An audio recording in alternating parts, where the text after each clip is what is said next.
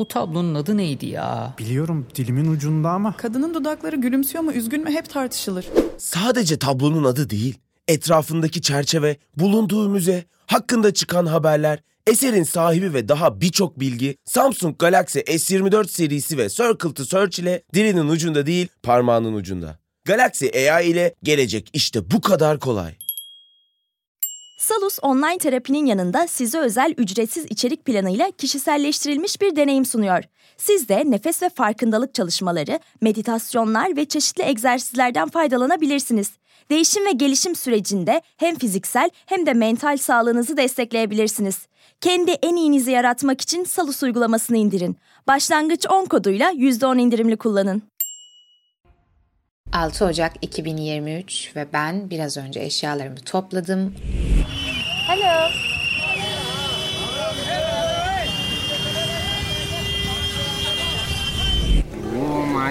ओमयन्तैर्मयात्मा जातवेदसेनेधस्ववर्धत्वचेदावर्धय चास्मान् प्रजया पशुर्विवमवर्चते नान्नान्धेन समेधय Bugün 8 Mart Dünya Kadınlar Günü. Sri Lanka'ya geldim tek başıma ve burada başka yalnız kadın gezginlerle tanıştım.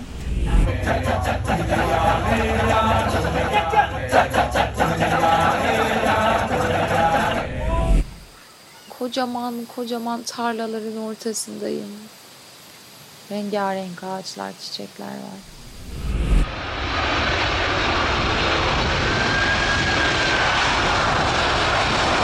Ladies and gentlemen, dear children, welcome to Istanbul Airport meeting point of the world. We hope that you had a pleasant flight.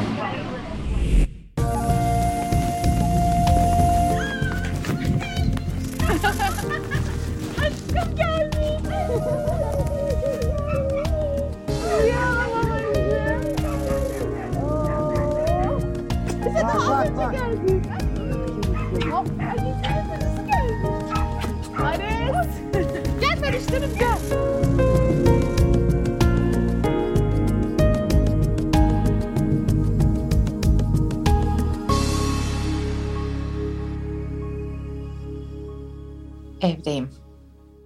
Bunu birkaç kez sesli bir şekilde kendi kendime söylemem gerekiyor sanırım.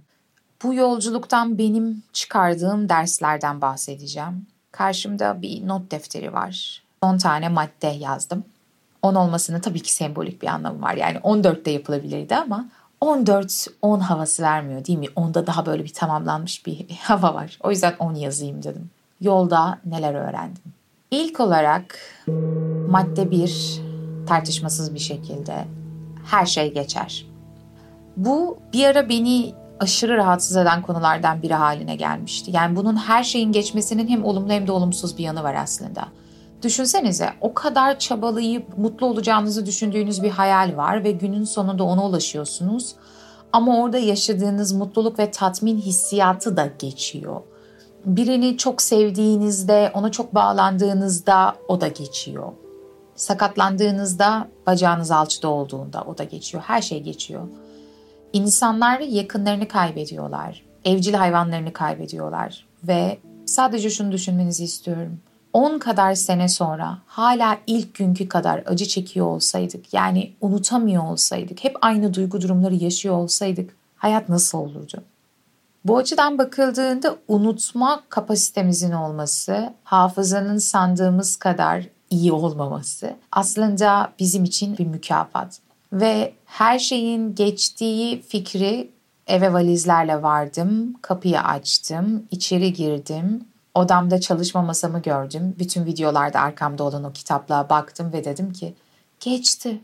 Bu yaraların da kademe kademe katman katman iyileşme süresini inceliyor olmak da benim açımdan çok Herakleitosçu bir pratikti. Sanırım hakikat olmaya yakışan tek bir şey var o da oluş. Ben bir olayım aslında. Dilara olmak bir olay. Ben bütün empirik deneyimlerimin ve imkanlarımın toplamıyım. Ve bunu düşünüyor olmanın enteresan özgürleştirici bir yanı var bence. O yüzden iyi bir şey olduğunda da o iyi dediğim, başımı döndüren, ayaklarımı yerden kesen o mutluluk seviyesine geldiğimde aslında bu çok sabun köpüğü gibi bir şey zaten. Onun da geçici olduğunu, acının da geçici olduğunu, başınızda nasıl bir dert varsa onun da geçici olduğunu bilmek. O yüzden aslında felsefe hakikati kavrayamayacak videosunda insanlardan bazıları Aa, Dilara hakikatten bahsetmeye başlamış. İşte giderek daha inançlı bir insan olmaya başladı sanırım demişlerdi ama orada kastettiğim hakikat özel bir hakikat olmaktan ziyade tam da yaşamın esasen bir olay olduğu vurgusuydu.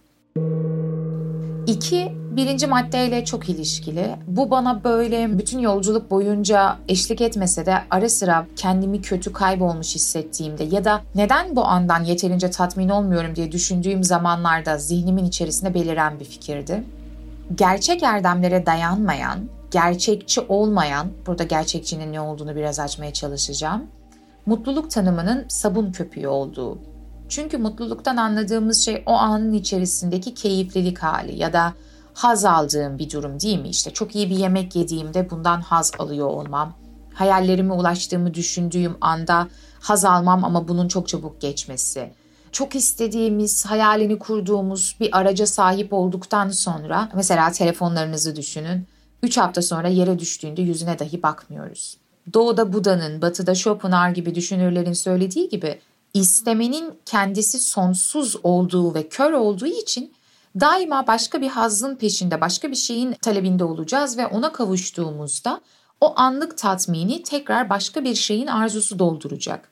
O yüzden arzu ettiğimiz şeylere ulaşma çabasından ziyade zaten sahip olduğumuz mevcut durumda beni çevreleyen şeyleri arzu eder pozisyonda kalmak aslında. Burada formülün tam tersine dönmüş bir hali var. Sende olmayan şeyi arzu etmekten ziyade zaten sahip olduğun anı arzu eder pozisyonda kalabilme becerisi. Her gün onda bir yenilik görebilme imkanı mesela. Bu enteresan bir konu. Biraz daha derine derine gittiğimizde bu 10 madde yine asla bitmeyecek. Bazen çok konuşmak istiyorum. Bazen mi dediğinizi duydum. Sıkılmak. Geçenlerde sıkılmak üzerine düşünüyordum. Ne zaman sıkılırız mesela diye ya da neden sıkılırız? Kızgınlıktan, mutluluktan ya da neşe gibi böyle duygu durumlardan söz ettiğimizde hep içimizi kaplayan bir, bir duygu olur ama ben sıkıldım dediğimizde ne olur mesela? Sıkılmak böyle mutluyum, kızgınım, neşeliyim, kırgınım gibi bir duygu durum mu? Yoksa aslında sıkılmak denilen bir şey tam olarak yok da sıkılmak Mevcut anda yeterince olmamak, gözlem ve konsantrasyonun düşük olduğu bir hal mi? Şunu demeye çalışıyorum aslında dikkat dağınıklığı mı? Çünkü gerçekten etrafımızı saran her şeyin sonuna kadar onun farkında olursak, karşınıza bir kitap koysam mesela ve ona konsantre olursanız, ondaki detayları görmeye başlarsanız gittikçe böyle detaylar arasında küçük evrenlere doğru yol almaya başlıyorsunuz. Çünkü dikkatinizi topladığınızda aslında her an, içinde bulunduğumuz her an, bizi çevreleyen her ortam sıkılmamıza imkan vermeyecek derecede enteresan. O yüzden mevcut olanın dışında başka bir şey istemekten ziyade olanı istemek gibi bir denklem doğdu benim kafamda. 3. Yaşamadığımız bilgi çöptür. çok sert, çok radikal bir ifade oldu. ChatGPT biliyorsunuz bir yapay dil programı ve siz oraya gittiğinizde istediğiniz bir şeyi sorduğunuzda size bütün bilgileri takır takır sıralıyor. Bilgi çağında olmanın anlamı herhangi bir bilgiye saniyeler içerisinde erişebilmek değil mi? Hepimizin elinin altında Google gibi bir cihaz var ya da ChatGPT var artık. Orada tonla bilgi var ve bu bilgi aslında bu yolda benim tekrar tekrar anladığım gibi bilgi değil, enformasyon. Enformasyon işte ChatGPT'nin de sahip olduğu şey. Oraya gidip Hindistan hakkında bilgiler sorarsanız size buna dair bir betimleme yapabilir. İnsanların fikirlerini sıralayabilir, tarihi hakkında bilgi verebilir. Pek çok enformasyon sunabilir. Ama ChatGPT Hindistan hakkında ne yapamaz? Bir yaşam deneyimi sunamaz değil mi? O yüzden en azından bilgi çağında yaşayan ve böylesi yapay zeka teknolojileriyle birlikte gerek okuma gerek çalışma pratiklerini dönüştürme lüksüne sahip olan insanlar olarak şunun farkına varmalıyız. Bizler esasen ChatGPT gibi olmak için bütün kitapları okuyup felsefe eğitimleri, sanat eğitimleri, bilim eğitimleri almıyoruz. Çünkü bunların her birini okuyup kafamın içerisindeki klasörlere yerleştirdikten sonra arkadaş ortamlarında aa bunun yanıtı bu demek için mi bilgi ediniyoruz? Bilgi edinmenin esasen amacı nedir? Yani hakikaten durdurun şu an bu podcast'te ve şunu sorun. Ben felsefe tarihi niye öğreniyorum? Ne bekliyorum mesela? Felsefe birileri önemli dediği için mi bu bilgileri öğreniyorum? Yoksa bana ne canım Thales ne demişse demiş muhtemelen haksızdı zaten mi diyorsunuz? Öyle diyorsanız haklısınız. Asıl mesele Thales'in ne dediği değil çünkü. Felsefe tarihi kitabı yazmayacağınıza göre, bu alanda yeterince kitap olduğuna göre, bu alanda akademik araştırmalar yapan yeni bir yorum ortaya koyma kaygısı güden insanlar da olmadığınıza göre, bu bilgiyi edinmenizin makul tek bir açıklaması olabilir. O da bu enformasyonu yaşama pratiklerinizde davranışlarınıza yedirmek suretiyle davranışlarınızı değiştirmek. Yani biz yaşamadığımız bilginin hamalı olmak zorunda değiliz. O yüzden bugün Hinduizm ve Budizm, yarın İslam felsefesi, kuantum fiziği hiç fark etmez. Ne konuşuyorsak konuşalım. En azından bu programlarda yapmaya çalıştığım esas amaç biraz daha bilgi haznelerimizi doldurmak ve kotamızı arttırarak her konuda fikri olan bir insana dönüşmek değil sadece. Buna gerek yok. ChatGPT var zaten. Esas amaç yaşamamızı dönüştürmek olmalı. Çok fazla bilgi sahibi olmak insanı bilge yapmaz. Bilgelik insanın eylemlerine, davranışlarına yansımalı demiştik. Bu noktada benim de en azından tüm bu süreçte hangi bilgileri kullanıyorum, hangileri benim olaylarla karşılaşmamda onları değerlendirmeme yansımış, hangileri hakikaten son bir senedir hiç başvurmadığım, hiç kullanmadığım, öylesine öğrendiğim, kafamın içerisinde duran şeylerdi. Yani hangileri bilgi, benim için bilgi, hangileri enformasyondu, bunun ayrımını yaptım. 4. Öznel deneyim neden yanlış olsun? Bir soru. Öğrendiğim şeylerden bir tanesi. Modern felsefe ve işte 17. yüzyıldan itibaren özellikle hepimizin talebinde bulunduğu bir bilgi türü var, nesnel bilgi. Herkes için geçerli olan benden senden bağımsız, evrensel zaman üstü bilgi ortaya koymaya çalışıyoruz. Ama nesnel bilgi ile ilgili enteresan bir taraf var. Kimsesiz değil mi? Bir kişinin bakışına sahip değil. Yani bir perspektifsizlik söz konusu. Ve ben hayatımı nesnel olarak sürdürmüyorum. Günün sonunda indirgenemez bir şekilde bir özne olarak belirli bir perspektif içerisinden bu hayatı yaşıyorum. Matematik yapıyorsanız, fizik yapıyorsanız nesnellik talebinde olabilirsiniz ama felsefe zorunlu olarak sadece nesnel bilgi talebinde olacaktır ve öznel deneyime dayanan bütün bilgiler felsefeden dışlanmalıdır fikrinin geçerli olmadığını düşünüyorum artık. 5. Zaman harcanmak içindir. Bu çok enteresan bir konu. En çok harcadığımız ama harcamayı kendimize en az hak gördüğümüz şey zaman. Sürekli zamanla ilgili bir problemimiz var. İstesek de istemesek de daimi olarak onu harcıyoruz ama zaman harcamayı, onu kullanmayı, kendimize zaman vermeyi kendimize hak görmüyoruz. Bunun kafama dank ettiği anlardan bir tanesi şöyleydi. Motor kazasından iki hafta kadar sonra hala bandajlarım vardı ve tam olarak yürüyemiyordum ama video çekmem gerekiyordu. Daha doğrusu video çekmem gerektiğine inanıyordum. Çünkü bu gerekliliği zaten koyan benim. Ayakta duramıyorum. Bir yere yürümem imkansız ama şunu planlıyorum. Taksi çağırsam, bütün ekipmanları oraya yüklesem, taksiyle birlikte Migros gibi bir markette dursam, katlanan bir sandalye alsam, sonra çekim alanına gidip bunları kursam, oturduğum yerden video çekerim aslında diye düşünüyordum. Plana bakar mısınız? Ya sen bir kaza atlatmışsın. Otur biraz değil mi? Bir zaman ver kendine iyileşmek için. Ama o gerekliliği, o şeyi yapmak zorunda olduğuma inandığım için, kendi tarafımdan inandırıldığım için dinlenmeye, yorgun olmaya, hastalanmaya zamanım yok diye düşünüyorum. Ve bir yandan da zaman harcamaya devam ediyorum. Bunu biraz eve döndükten sonra da fark ettim. O kadar yorulmuşum ki 5-6 gün kadar bir sürede günde 12 saat, 14 saat uyudum. Çünkü yolculuk süresince yorgun olmaya hakkım yokmuş gibi geliyordu bir projeye çıktım, insanlarla çalışıyorum, herkes bir şey bekliyor. İşte podcast bölümlerinin gönderilmesi lazım, YouTube videolarının yüklenmesi lazım. Aslında bu lazımların her birine karar veren benim. Sonuçta bir yerin işçisi değilim.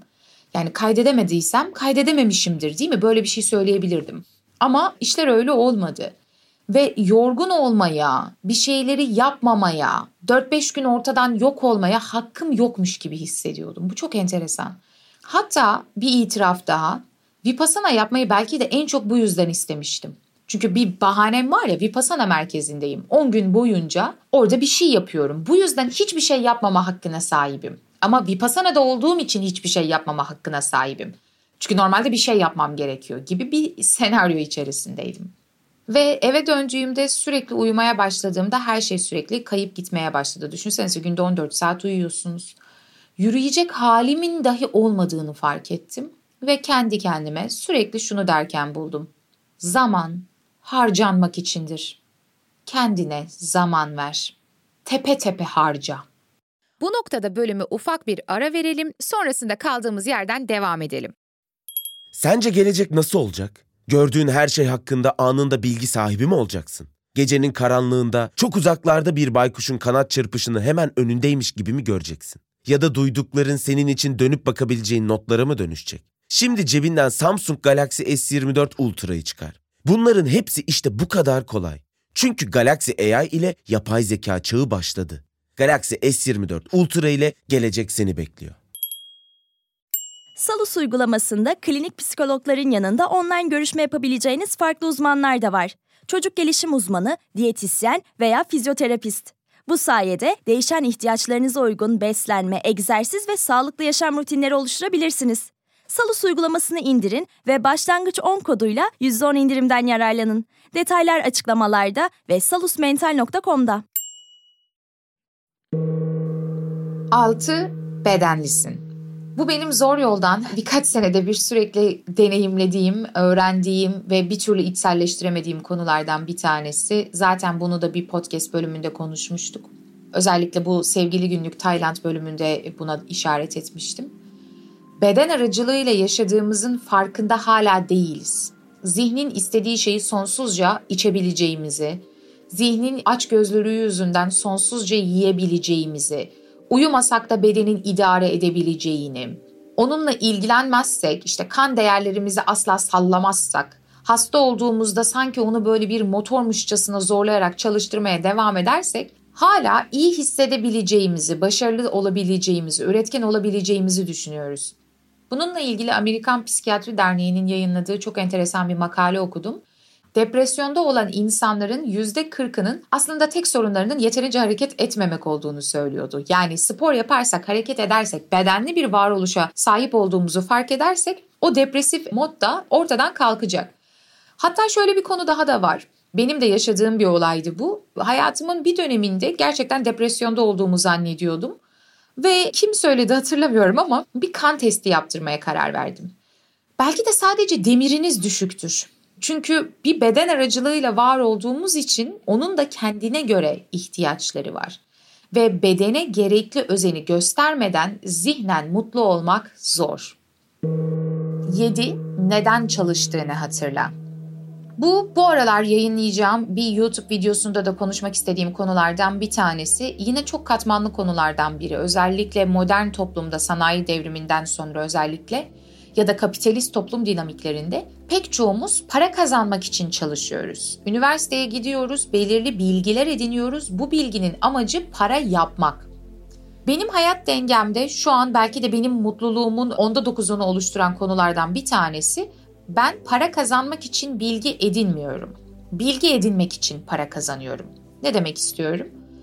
Para kazanıyorum çünkü kendime Hindistan uçak bileti almak istiyorum. Para kazanıyorum çünkü doktora da kendimi istediğim ülkede okutabilmek istiyorum. Değil mi? Burada tersine bir denge var. Bizim şu an yapmaya çalıştığımız şey para kazanmak için çalışmak olduğu için çalışma sürecinden bir şey üretmenin bize kazandıracağı tatminden uzaklaşmış durumdayız. Ya her birimiz zorunlu olarak istemediğimiz bir şey yapıyoruz ya bir sürecin o kadar küçük bir kısmı ile ilgileniyoruz ki bir şey üretiyor olmanın verdiği tatmini yaşayamıyoruz çünkü sürece yabancıyız. Yani bunu şey gibi düşünün. Bir fabrikadasınız. Siz sadece bir çarkı tamir etmekten, onu çevirmekten sorumlusunuz. Doğal olarak bir sürece dair, bir sürece yayılmış bir şekilde üretim kısmında yoksunuz. Aynı şekilde hayatta kalmam için para kazanmam lazım, para kazanmam için çalışmam lazım, ortada bir piyasa var diye düşünmeye başladığınızda bu sizi daha rekabetçi bir yere götürüyor. En iyisi olmaya çalışıyorsunuz veya aradaki bu rekabet sizi başka insanlara yaptığınız işe de yabancılaştırıyor. Şimdi burada Marx'ın yabancılaşma teorisini özetlemeye niyetim yok ama genel düşünce anlaşılmıştır sanıyorum. Buna karşı antik Yunan'da ise farklı bir düşünce var. Mesela Aristoteles etiğinde, Stoacılarda çalışmak mutlu bir hayata götüren erdemli bir yaşamın en önemli unsurlarından bir tanesi. Çünkü insan olarak var olduğumuz için bu akıl denilen mekanizma ile birlikte yaratıcı üretken bir çaba içerisine girebiliyoruz. Ve bu noktada örneğin Aristoteles etiğinde vurgulandığı şekliyle çalışmak benim varoluşumun bir uzantısı ve ancak kendi doğamı, kendi potansiyelimi çalışmak suretiyle gerçekleştirebiliyorum. Bu kısım işe verdiğimiz tanım ve işin hayatımızda nasıl bir karakter kazandığı meselesi benim de üzerine düşündüğüm, kendi hayatımda dönüştürmek istediğim şeylerden bir tanesiydi. Bu süre boyunca deliler gibi çalışmak zorunda olduğuma inandığım dönemlerde kendimi hatırlattığım konulardan biri buydu. Dilara, sen para kazanmak için çalışmıyorsun. Sen çalışmak istediğin konuyu buldun, bu alanda çalışıyorsun ve onun bir yan getirisi, pozitif etkisi olarak para kazanıyorsun. Bu noktada kazandığın para yeterli gelmiyorsa bu daha fazla çalışman gerektiği anlamına gelmiyor. Hayattan taleplerini ve ihtiyaçlarını mevcut gelirinle eşitlemen gerekiyor. Yani talep etmenin, arzulamanın sonu yok. Ben de business class biletiyle Bali'den İstanbul'a uçmayı isterdim tabii ki ama bunu yapmak için daha fazla çalışmam lazım. Bunu yapmak için modern toplumdaki anlamıyla çalışmam lazım ve ben para kazanmak için çalışmak istemiyorum. O zaman yapılacak tek bir şey var. Taleplerimi azaltacağım. Çok basit. Müthiş bir denge. En azından benim hayatımda sağlayabileceğim bir denge. Ve bu noktada da benim 30 senelik dünya deneyimimde öğrendiğim ve bir öneri olarak sunabileceğim şey şu. Öncelikle hangi konuda çalışmak istediğimizi bulmalı ve o alanı, o ilgiyi, o tutkuyu bulduktan sonra, darmanızı bulduktan sonra peki ben bu ilgiden nasıl para kazanabilirim diye düşünmenin daha doğru olduğu.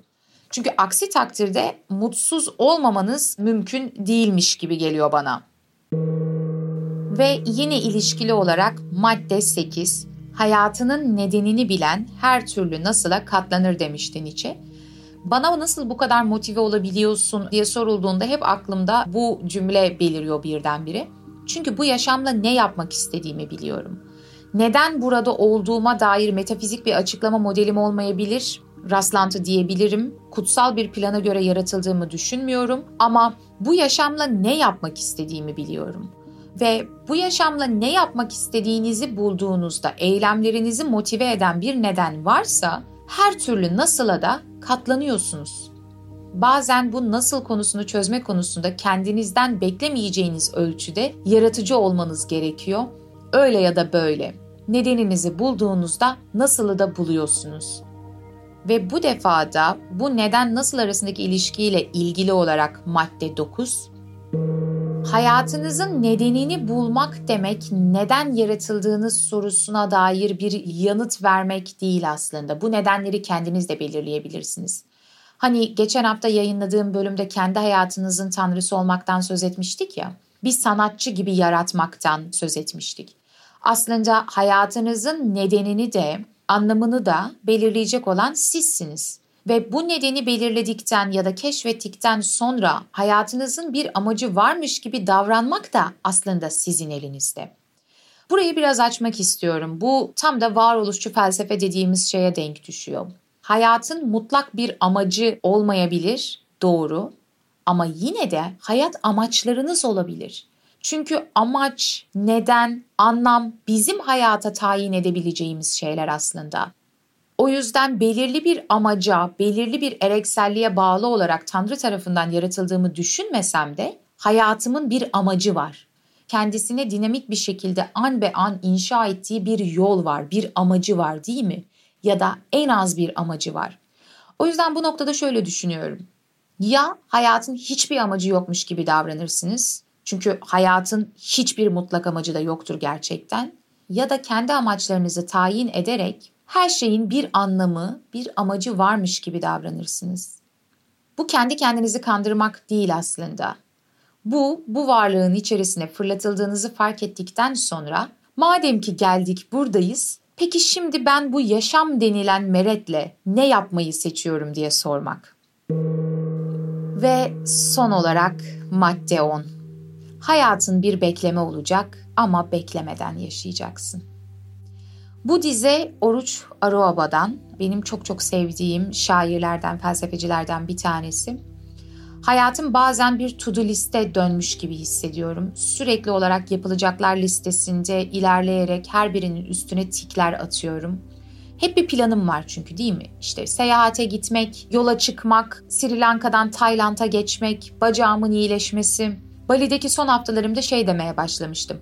Neyse neyse Marmaris'e gidince de bununla ilgilenirim. Bu defa dönmeyi beklediğimi fark ettim.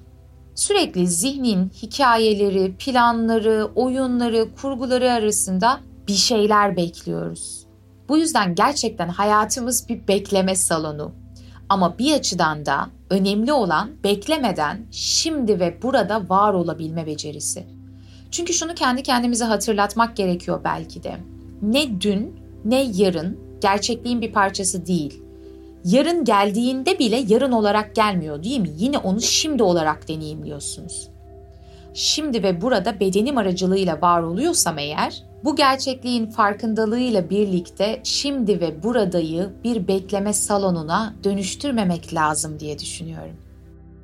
10 öğreti oldu. Dediğim gibi bunlar böyle ağır felsefi teoriler değil. Öğrendiğim her şeyi zaten podcast bölümlerinde, YouTube videolarında anlatıyorum. Yaşama dair pratikler olsun. Yaşam üzerine meditasyonlar. Bu arada bunlara bir şey daha eklemek gerekebilir belki. Umut. Umut felsefede de çok nadiren konuşulan bir kavram ama özellikle içerisinden geçtiğimiz şu günleri, siyasi ortamı düşündüğümüzde felsefenin yalnızca krizi betimlemekten ziyade aynı zamanda yaşama dair yeni olanakların da araştırılması olduğunu düşünüyorum. İşte tam da bu yüzden benim bir felsefeci olarak kendime verdiğim ödevlerden bir tanesi her şeyin daha iyi olabileceğine dair umut beslemenin, neşeli, mutlu, tatminkar bir hayatın mümkün olduğuna dair imkanları araştırmak ve bulduğum naçizane sonuçları sizlerle paylaşmak değil mi? Çünkü felaketin resmini çekmek, o felaketi çözme konusunda yardımcı olsa da meseleyi bununla sonlandırmanın yani o noktada bırakmanın kimseye faydası yok. Bu bölümü kapatırken Türkiye'de de her şeyin daha güzel olacağına dair umutlar beslemenin hiç de yersiz bir düşünce olmadığını hatırlatmak istiyorum. Bildiğiniz gibi ben sadece oy kullanmak için Türkiye'ye döndüm aslında. Benim bir oyum muhtemelen seçimin sonucunu değiştirmeyecek ama demokratik bir ülkenin vatandaşı olmanın en büyük getirisi beni kimin yöneteceğini seçme özgürlüğüne sahip olmak. O yüzden bu podcast bölümünü kapatırken sizlere de hatırlatmak istediğim şeylerden bir tanesi bir oyun dahi çok değerli olduğu. Bu noktada influencerlar söz konusu politika olduğunda konuşmamayı tercih ediyorlar ama ben tam aksi olduğunu düşünüyorum. Nitekim influencer olmak demek aslında fikirlerini, yaşamını, tercihlerini yeri geldiğinde yemeğini bile paylaşmak demek değil mi? Kanaat önderisin değil mi? Fikirlerinle insanları etkiliyorsun. Bütün alanlarda her şeyi paylaştıktan sonra söz konusu politika olduğunda susmayı tercih etmek bana biraz ikiyüzlülük gibi geliyor. Çünkü bana kalırsa Türkiye apolitik olmayı tercih etme lüksümüzün olduğu bir yer değil. O yüzden ben hem bir içerik üretici hem de bir felsefeci olarak politik anlamdaki fikirlerimi saklamaktan ziyade söylemenin ödevim olduğunu düşünüyorum. Bu podcast'i dinleyen kimi gençler hayatları boyunca başka bir iktidarın yönetimini dahi görmediler. O yüzden şundan kesin olarak eminim ki artık değişim rüzgarları esmeli. Gelecek bölümde görüşene dek merakla, umutla kal.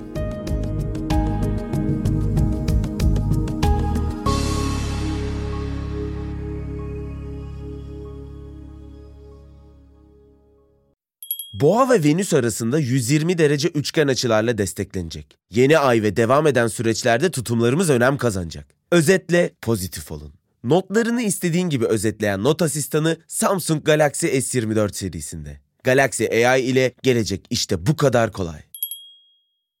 Salus yetkin psikologları ile terapiyi her yerden ulaşılabilir kılmaya devam ediyor.